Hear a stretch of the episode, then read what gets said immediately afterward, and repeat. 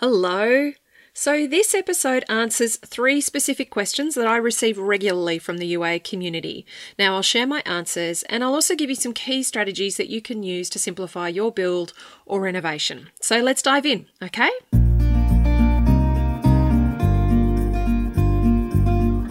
Welcome to Get It Right with the Undercover Architect.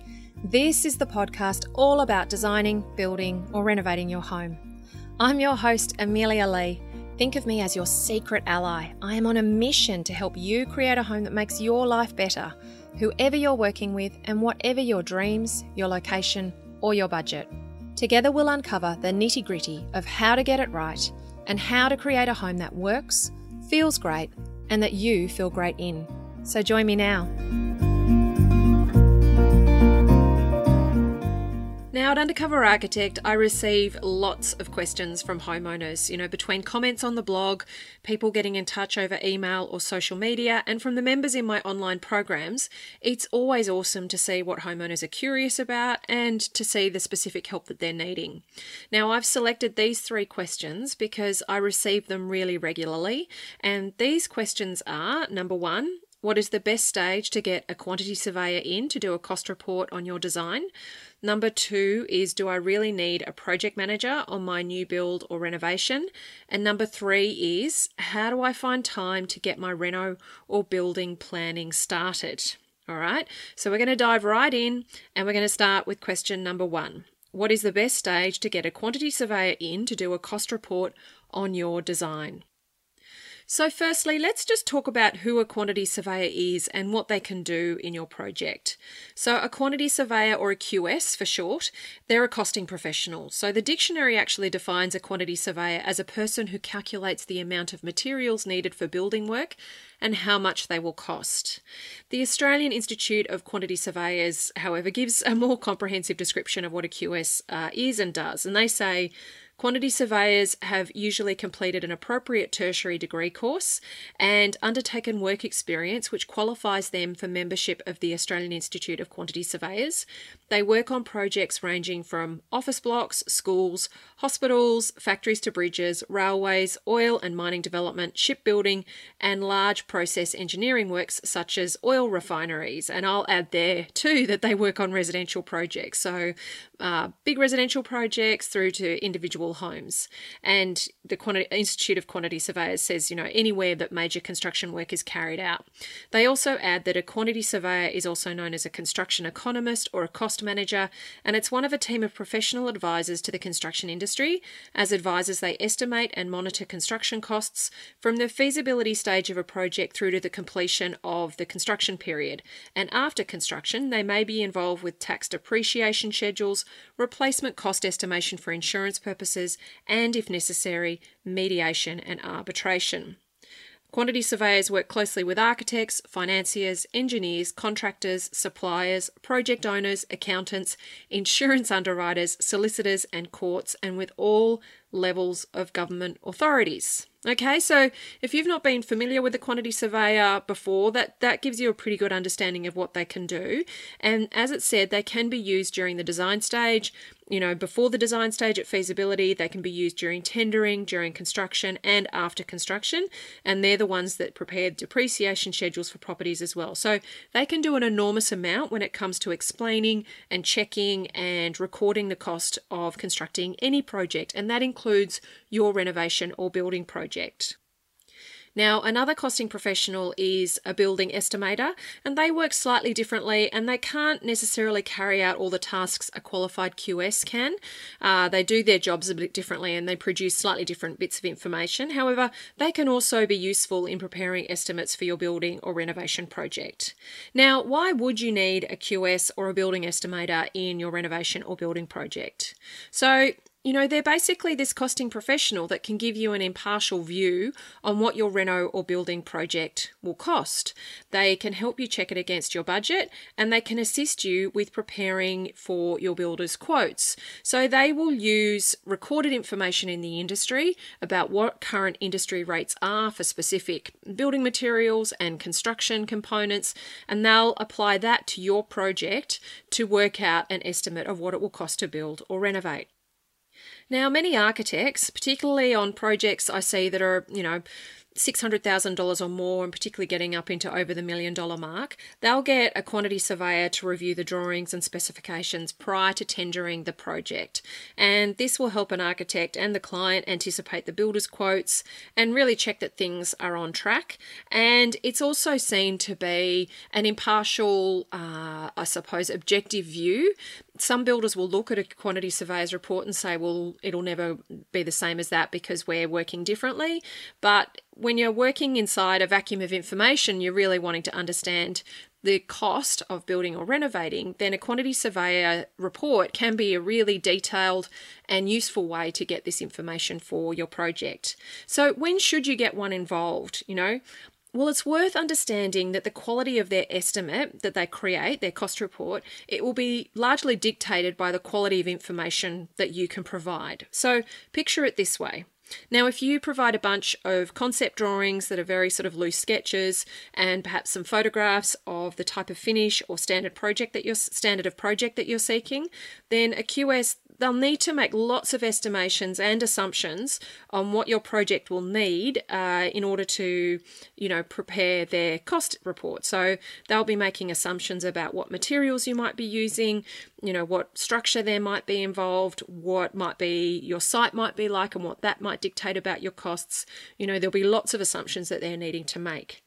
However, if you actually provide more comprehensive drawings, you know, including some structural engineering drawings, a soil test, specifications and schedules for all of your materials and your fixtures and your finishes, that will provide the QS with far more detail and mean that they don't have to make as many assumptions. You know, QSs, they'll actually measure your drawings, they'll measure the linear meterage of materials, they'll look through your schedules, they'll estimate the amount of framing that goes into the wall structure. They they dive into a really nitty-gritty level to figure out the physical costs of things to then put that cost against your project. Now, understanding when to bring them in, that of course can be tricky because you're obviously wanting to know sooner rather than later whether your project is on budget and ideally before you've invested a lot of time, effort, and fees in the design and drawing of your renovation or new build. So, this is where the designer's experience will be critical and their current knowledge of building costs and how those costs apply to your project plans. Now, if you head to the project diary uh, for uh, on Undercover Architect that that covers the Queenslander, the renovation of the Queenslander. You know, that's a project where we used a quantity surveyor to prepare a cost report before we went to quoting with the builders. Now, we had huge time pressures on that project, so the owner wanted that project completed as soon as possible. And if you read through that project diary, you'll see there are several strategies that we'd employed to be able to crunch the timeline on the project overall.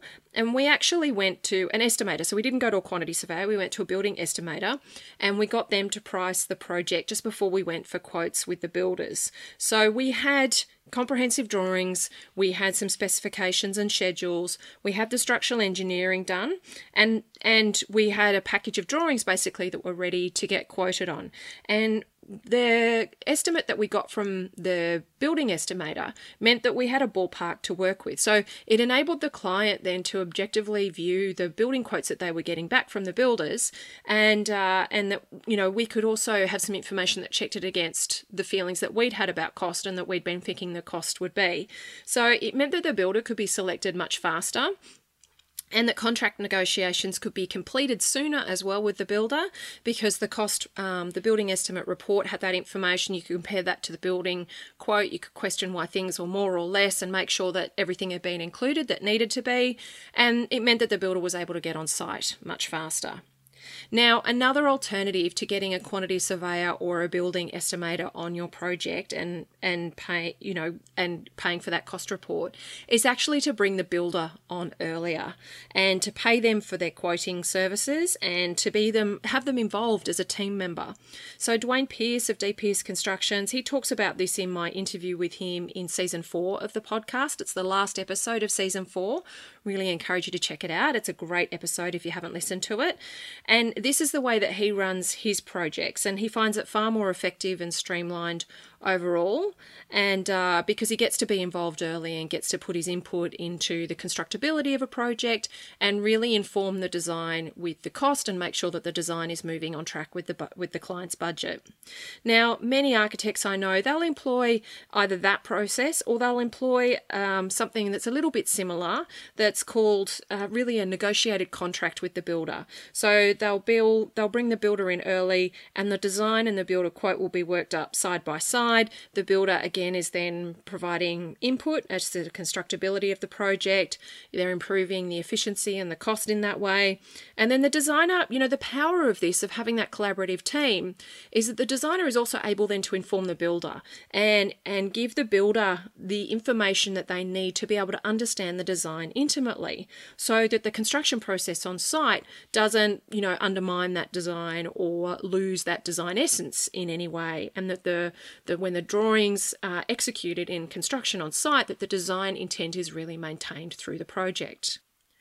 Now, in both these scenarios, a negotiated contract or paying the builder for their quote and becoming a team member, you can see they're an active team member in your project. So they work collaboratively with you as the as the client and with your designer, and that gives you an opportunity to track your design against a construction budget and to adopt any time or cost saving measures along the way that the builder might be recommending, or for the designer to explain, you know, perhaps the builder um, might not fully understand what is meant by by the design.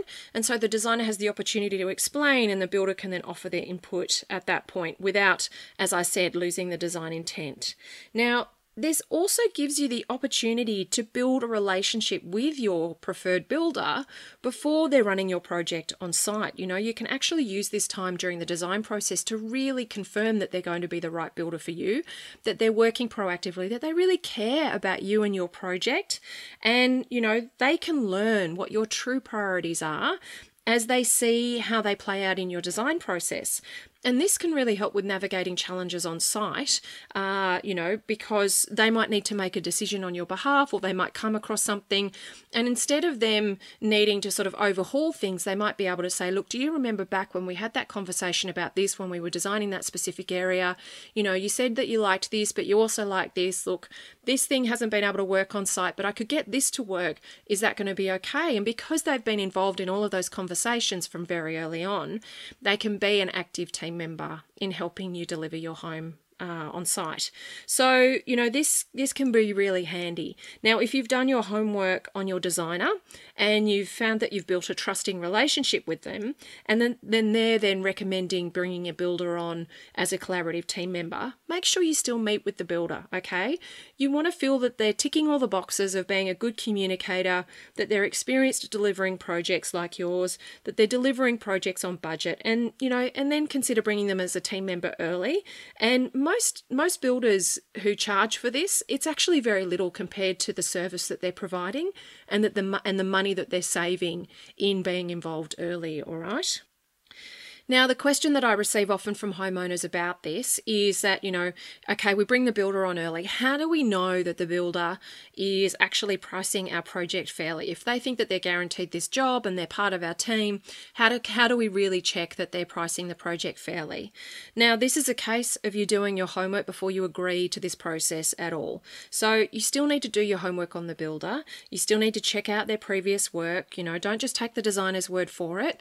Talk to the builder's previous clients if you can. Check their licenses, check their ability to pay their trades and their subcontractors, and their overall business performance. You still need to do all of your checks as if you were bringing them on right before construction. You know, just because you're bringing them on early, uh, still do those checks and balances to make sure that they're going to be the right fit for your project and that you're getting a good feel of open communication and honesty from them uh, so that you don't feel that they're just being, they're just operating, uh, feeling like they're guaranteed a job and they'll charge you anything for it, okay? Now, the processes that I'm describing here, these are not the same as builders uh, who have an in house design service and who get you to sign a preliminary agreement with them to get them to design um, your project and make sure that it's moving on, you know, on train with your budget by getting quotes and costs along the way um, and then then preparing your contract. So many builders have this service, they offer this in house design service and they, they say that, you know, it means that you can be sure that you're creating creating a design that is in alignment with your budget by working under that, you know, with their team of designers. But I find that in that process, the designer, when the designer is actually in house, the designer ultimately works for the builder and not for you. And so, you know, they're not then it's not the same as you having an external designer who brings a builder on as a team member you know, in this case with an in house designer, they're not really representing you as your advocate with the builder. They're really making your design and your design wishes and ideas fit the builder's delivery model and process instead. Now, this may work for you, okay? This may be exactly what you want, but it's worth being aware that you may not own the design. The preliminary agreement often has fine print in it that prevents you from being able to walk away with the design if you don't like the price being quoted or you find that there's something that the builder's doing that you're not happy with. Uh, and it can be very difficult to walk away with the design that you've invested a lot of energy and effort in um, to that point. So make sure that you read any preliminary agreements that you have, understand how the designer will be working with you, be really sure if that's the process that you want to uh, adopt with creating the design for your home before you embark on now, I have two more questions, and the answers to these are a little bit quicker. Okay, so the next question is Do we really need a project manager? My knee jerk reaction is We can't afford that, it sounds expensive. If we use a reputable custom builder to do a new build, do, do, do I still recommend that they get a project manager.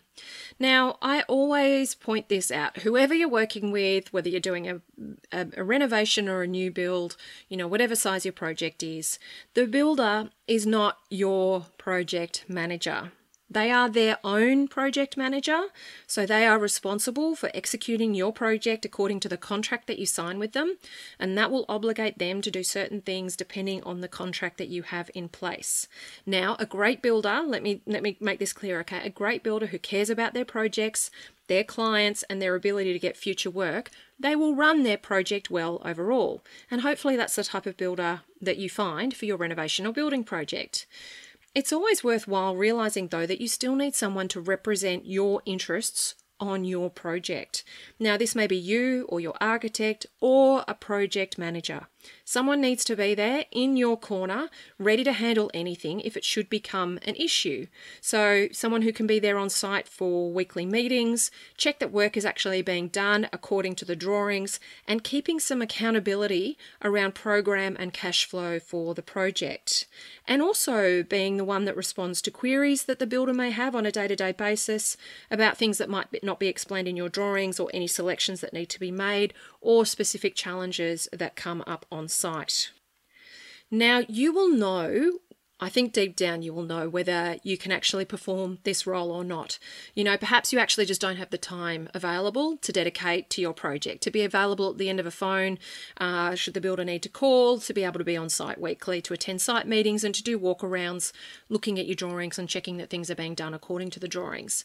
You know, you might not have the ability to have difficult conversations either, to actually hold people to account. Many homeowners, they'll get to this point because they actually totally underestimate uh, how emotional the process of building or renovating a family home is. And because of this emotional piece, you know, they get blindsided by how emotional it is and then everything feels so personal. And so that can make it then really difficult for homeowners, particularly women, to give feedback or to point out when the builder isn't performing, you know, how you expected or how you felt you were paying for on your project or when you don't like something happening the way that it is. The other thing is that you can feel just totally out of depth with all the terminology and the processes on site. And so that can feel far more stressful uh, when you stay involved rather than outsourcing it to someone who has experience and knowledge and then just comes to you when your input's required. And then they can actually translate what it is that's needed from you so that you can achieve things far more efficiently. Now, I have a friend who actually recently renovated her place in Sydney. I did the initial design for her, and then she worked with a local company in Sydney to get the project, the design finished, and the project um, built. And it was a big renovation. It had a significant amount being added to her home. She works part time. She's got three kids with very busy schedules, and she has a husband who travels a lot for work. So she realized very early on that she actually didn't have the time or the desire to be the one in conversation regularly with the builder, and that actually just wasn't in her nature to have those challenging conversations where you might need to stand your ground or give constructive criticism, constructive criticism about something that you don't like. And I always find it really, um, I find it really interesting, particularly for women who are building or renovating. Um, you know, so many women, particularly mums, um, are you know are able to go into bat for their kids at school. So something's happening with their kids at school that they don't think is fair or reasonable. They'll be like a total lioness and go into bat for them. They'll do the same for their friends. You know, fiercely stand up for their friends' rights and uh, and help their friends get what they you know f- feel they should be entitled to. But when it comes to their own stuff, and this just isn't for building and renovating, this can be for everything. Um, they find it very difficult to have those challenging conversations, to stand their ground, and to and to speak up for themselves. Um, and and often it's because of that emotional piece happening behind because it does feel so personal. You've got so much invested. It feels like there's so much at stake.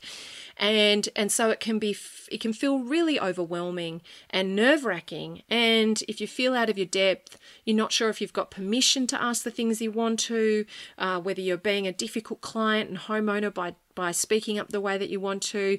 You want everything to sort of go smoothly and for everybody to get along and for, you know, people to do a great job on your project, so you don't want to make their lives difficult. So, all of that gets swept up in your ability to actually stand on site and execute, see your project get executed the way that you're expecting and what you've been paying for. Now, my friend realized this very early on. She realized that this was not going to be her. This was not going to be her standing in a weekly site meeting, having these kinds of conversations and keeping everything on track and keeping everyone accountable. So, she had a project manager who handled this for her. And she told me when she'd finished, she actually said to me she literally only had one or two conversations with the builder, and it was when everything was finished. And uh, she still, you know, she still visited site regularly. She would go there at specific times, and um, she'd have walkarounds with the project manager. Um, but any concerns that she had or questions that she had, they would directly given to the project manager, and then the project manager would respond to her or take it up with the builder or translate to her if that was something that was just part and parcel of the process or, you know, that she needed to wait for something else to happen in order to see that. So it was like having this, you know, industry person inside the process who was representing her interests and and protecting her rights um, and also then helping her stay informed of when it was appropriate or when it was necessary to say things as well. So you know this this for her was the best way to get what she wanted from her project and to manage her own life and its demands uh, and not cause herself undue stress in the process. And so she actually said to me she totally underestimated just the amount of decisions that she'd need to make along the way. And that's really common feedback for those that have come out the other side of a renovation or building project. And so for her, that was enough. She just needed to know that she had to keep making those decisions and let somebody else handle the day to day stuff of dealing with the builder and keeping all of those things on track. Now, if you don't want to use a project manager, you need to understand that you're going to have to perform this role. Okay, weekly site meetings are something that are really important for keeping the building project on track, keeping that point of communication, and I really encourage you then to spend more money on your drawings up front, okay? So, you know, the less the less that you spend on your drawings, on your documentation, on your specifications and schedule, their schedules, then I find that one of two things will happen in your project. So the first thing that can happen is you'll get a builder who'll just make decisions on your behalf. In the absence of the information being in the drawings or specifications or schedules, they'll just make decisions on your behalf in order to keep progress happening on site. And you may not like the decisions that they're making, um, but you have very little recourse to do anything about it. And the second thing that can happen is that you'll have the builder frequently calling you to get decisions made and disrupting whatever you else you've got going on in your life. And any delays that you cause in making those decisions, you know, they they will obviously cost in time on the project and they can also cost money in delay costs that the builder will be entitled to charge uh, for your contract and they're just actually very frustrating for everybody involved as well. Now, I have lots of people say to me, Do I need to live next door? Do I, you know, do I need to be doing this in order to make things happen on my site? To me, that's not the solution, okay? You need to get a good team, all right? You need to bring forward your decision making and all of your selections. You need to pay for decent quality drawings so that assumptions actually don't need to be made for your project. I often find that when people say they had to live next door and they were on site every day answering questions, it's because they didn't have a decent package of drawing and specifications up front. They had very few drawings for their project, and so they were there needing to explain things to the builder on a regular basis, which meant that they had to be really close to the site and be able to be available to be on the site at short notice. Now, it is important though that you set a process for regular meetings and for points of communication as well. So, you know, you need to figure out if you're going to be the person that's managing that, being at those weekly site meetings, being the one that the builder picks up the phone to speak to if they've got a question or a concern, and or or decide if you're outsourcing that either to a project manager or your designer or somebody else. So that gives a bit of information about the whole project manager um, conversation. I've also got a blog on the website that is an interview with a project manager, and so he shares some of the, the ways that a project manager can work, and uh, and so I'll pop that link in the show notes too. Now, the last question we have, and this is a bit of a mindset one. So, this person said to me, I'm struggling to have time to dedicate to getting my project going. I feel I can't give it the attention that I want, and it's just going to take forever for us to start to even start, let alone to get our project finished. So, how can I get going? Now, this question doesn't just apply to renovating or building. I actually find that this applies to pretty much any project uh, that we want to do or things that we want to achieve in our life. Now, to share a personal story with you, almost four years ago, I left an architectural practice that I co owned. Uh, I had five business partners and we'd been in operation for almost five years. We had a team of around 20 and we had a studio in Brisbane where I was based, and then we also had a studio in Sydney. Now, many of the team that we had, they were people that I'd worked with for around 12 years. Uh, you know, we, we'd all sort of been at a previous business together.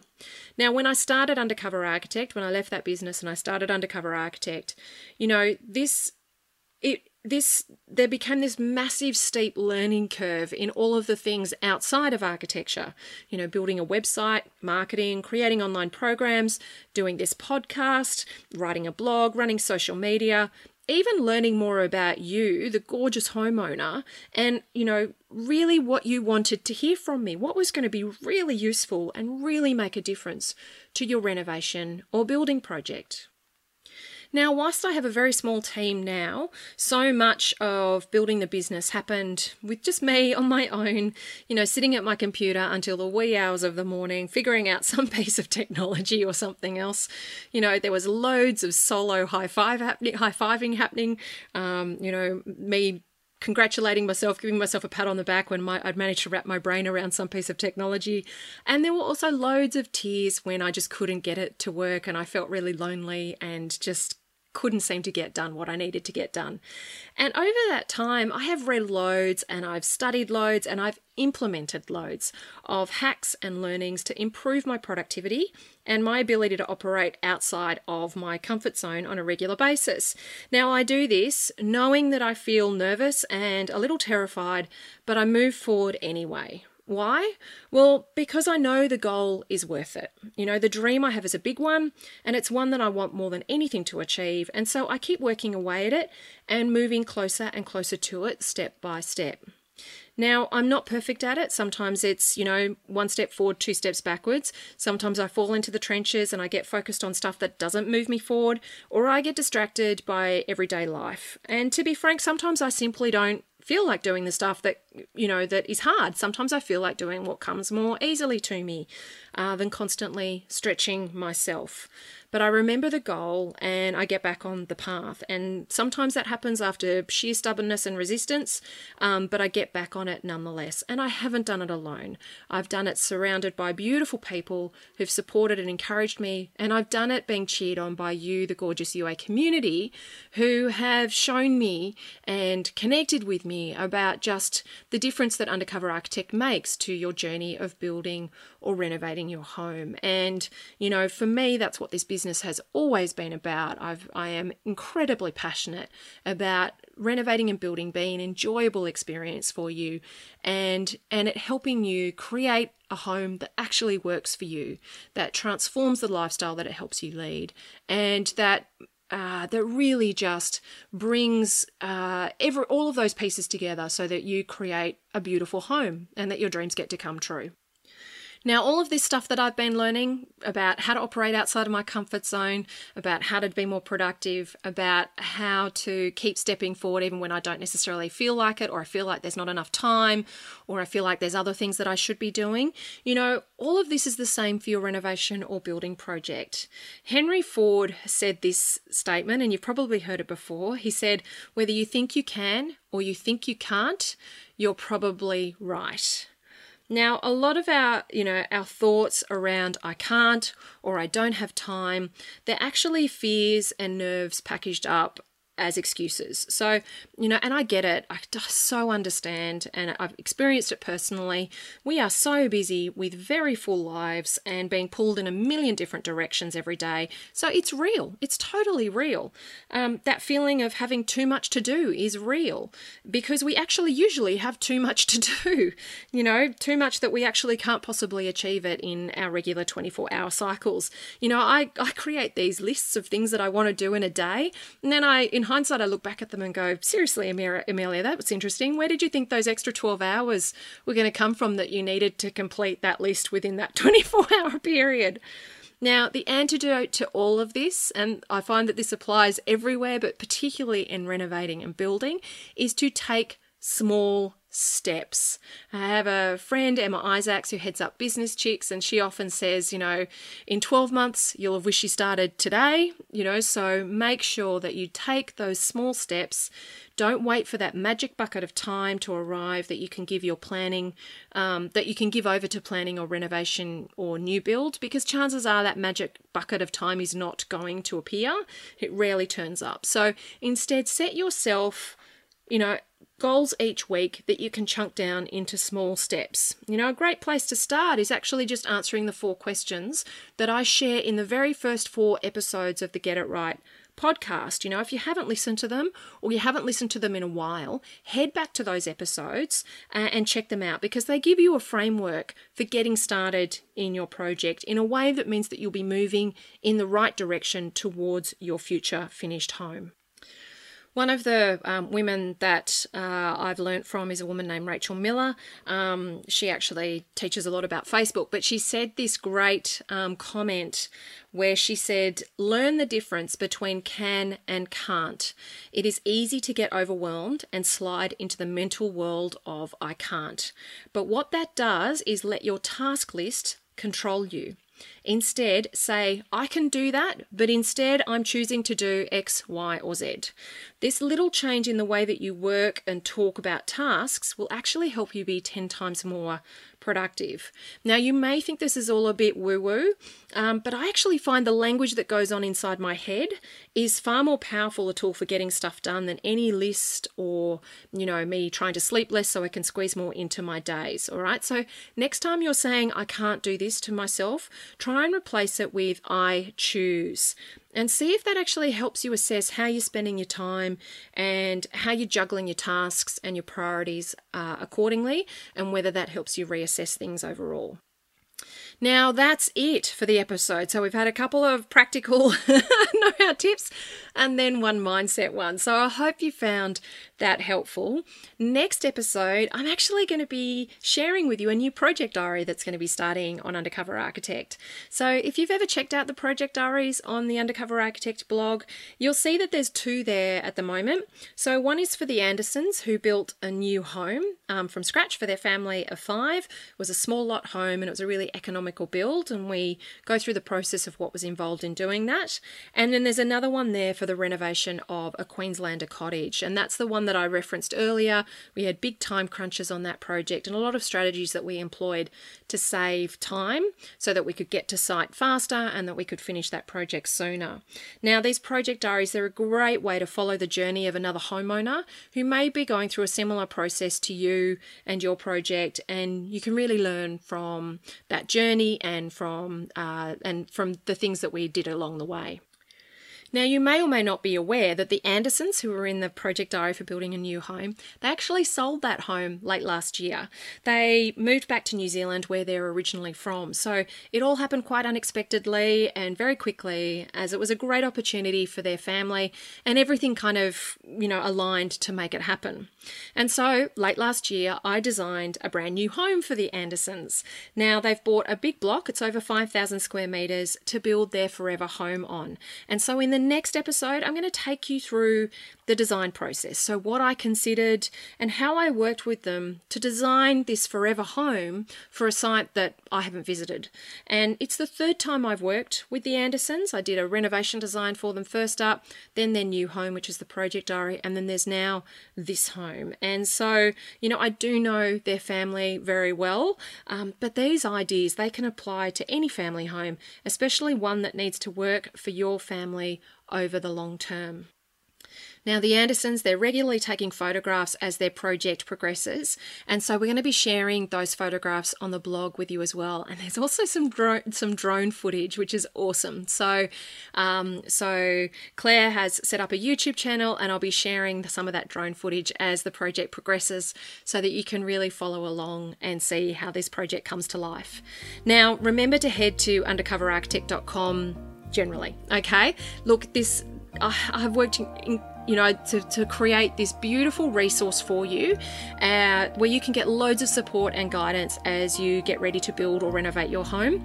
Now of course there's all the previous podcast episodes but there's also a, over 150 blogs on a range of topics to give you extra info and guidance. You know what? Your most powerful asset in your project is you. You hold the key to unlocking what is possible for your home, your budget, and the outcome your renovation or new build will create. You being an informed homeowner is seriously the difference between a great project and a disaster. It's what helps you have the clarity and confidence in finding the best team, knowing how to ask for what you want, being sure you'll get what you pay for, and getting it right in your future home. Think of Undercover Architect as your secret ally. Thanks so much for listening. I'll see you next time. Bye.